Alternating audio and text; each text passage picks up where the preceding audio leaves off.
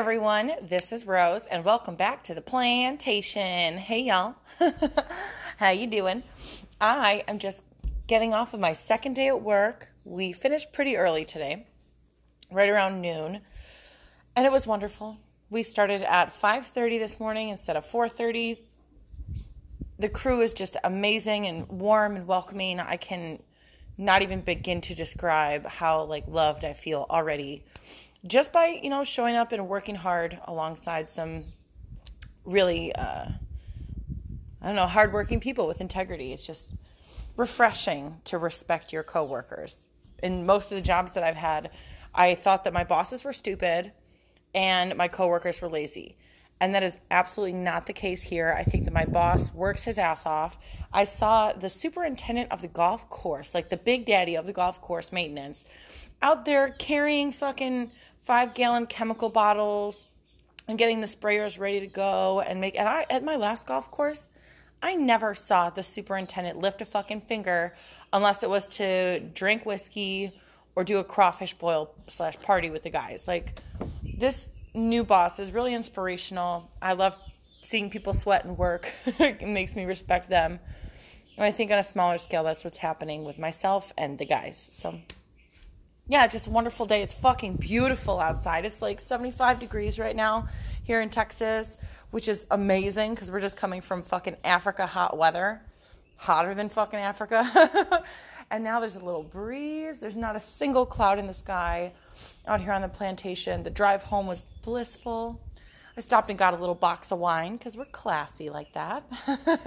no, seriously, alcohol is so fucking cheap here. And I live in a dry county, so they don't sell liquor. Like, there's no liquor stores in this county.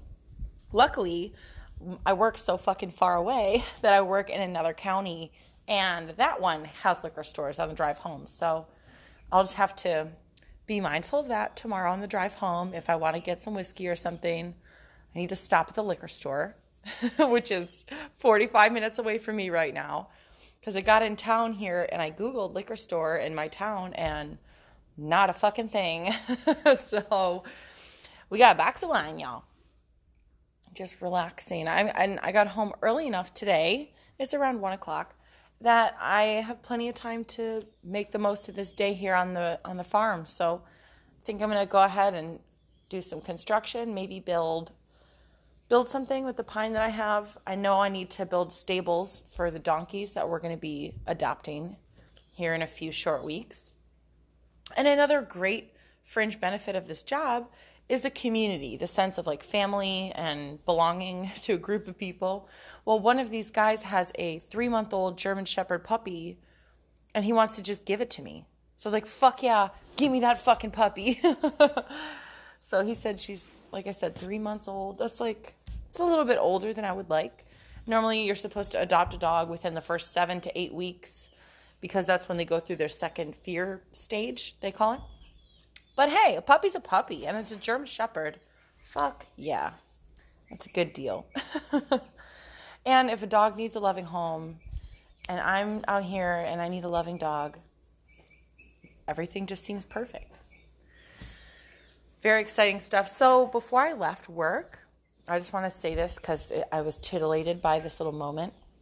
Before I left work, I poked my head into the big big daddy's office, big boss's office, and not Big Daddy, not to be confused with my lover or Willie. No, I'm just kidding. Uh, so I poked my head into his office, and he was in a meeting. The boss was. So then I just kind of scurried out of the building and went home because I hate interrupting. Well, sweetie pie, he called me on the drive home also, I didn't have his cell phone number, so I think that was his subtle way of like giving me his phone number. Maybe I shouldn't read so much into this because, like I said in yesterday's episode, I am like naturally inclined to fuck my boss. She's like, I can't help it. But so he called me and he goes, Hey, I just saw you standing outside my office today and I saw that you'd left without saying anything. And I just wanted to follow up and see if there's anything I can do for you, anything you needed. And I'm like, uh huh, huh hey, no, but thanks for calling. And now I got your cell phone number. Hey, daddy. No. we are going to take a super quick commercial break, and we'll be right back after this. And we're back. so I just told y'all that my boss called me on the drive home, and I made sure to answer it in my cutest, sweetest voice, like, hello, you know? but my mother was very adamant about me not telling anyone in this new place that I'm at about my podcast. She goes, Why don't you just leave that in Houston? Baby, leave it behind you. And I go, No, you know, like, fuck that. my friends are my real friends, then, then they'll know about my podcast. But here's the rub friends and coworkers are not the same. So, am I planning on telling my coworkers about this podcast? Hella fuck no. I talk about fucking my boss. I talk about fucking cheating on the drug test, the racist human resources lady. Holy fuck, I never want that shit to get out to my coworkers. It's like the burn book and Mean Girls or whatever. It's just, it's, yeah. This is all evidence. This is all very self incriminating evidence. Maybe my bosses and coworkers don't need to know about the podcast. But my friends, though, fuck yeah. I, I'm not ashamed of it. I'll tell everybody I will say though, I am missing Big Daddy today. Really bad. I just miss sex. Out here in the country, first of all, my options are severely limited when it comes to men. And by severely limited, I mean there's literally nobody out here to fuck. And even the people that are out here are like missing teeth and shit. That's not my cup of tea. I proudly have all my teeth.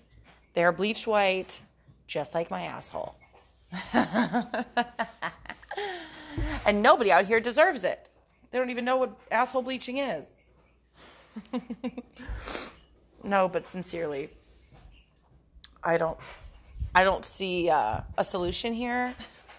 It's a real issue not getting laid out here in the country. I think maybe next week I might take a day off of work to go fuck Big Daddy in his penthouse downtown in the big city. Howdy. It depends. If I get my paycheck, then fuck yeah, I'll have the money for gas and building materials and all that jazz. But if that doesn't happen, then maybe I'll have to wait two weeks to fuck again. Ugh, mi corazón. My heart. But very exciting stuff. So I do believe that this is the anniversary of me donating a kidney to my father. Yay, family just a pretty cool little emotional tidbit for the family. It was about three years ago, and it was the greatest thing that I've ever done with my life. Three, maybe four. Holy fuck, time flies. time flies when you got one kidney and you have a drinking problem. well, that's the update for my second day. I think I am going to log back on to seeking arrangement today just to see what's out there. I might leave my location turned off because I don't want any of the sugar daddies in Houston to know I'm out here. But a part of me wants to turn it on. I want to see maybe there's some sugar daddies out here in the country. You never know. You never ever know. And wouldn't that just be amazing if I could get some dick and some money out here? Praise Jesus. Those are literally the only two things that I've ever wanted. Well, three. Food being the third. Food, dick, money. If I get those three things, my needs are met. I'm lacking in the dick department right now. we shall see. Anyway, wherever you are, whatever you're doing, whoever you're doing, I hope that you have a great night tonight. Thanks for tuning in. I'll talk to y'all tomorrow. Love ya. Rose out.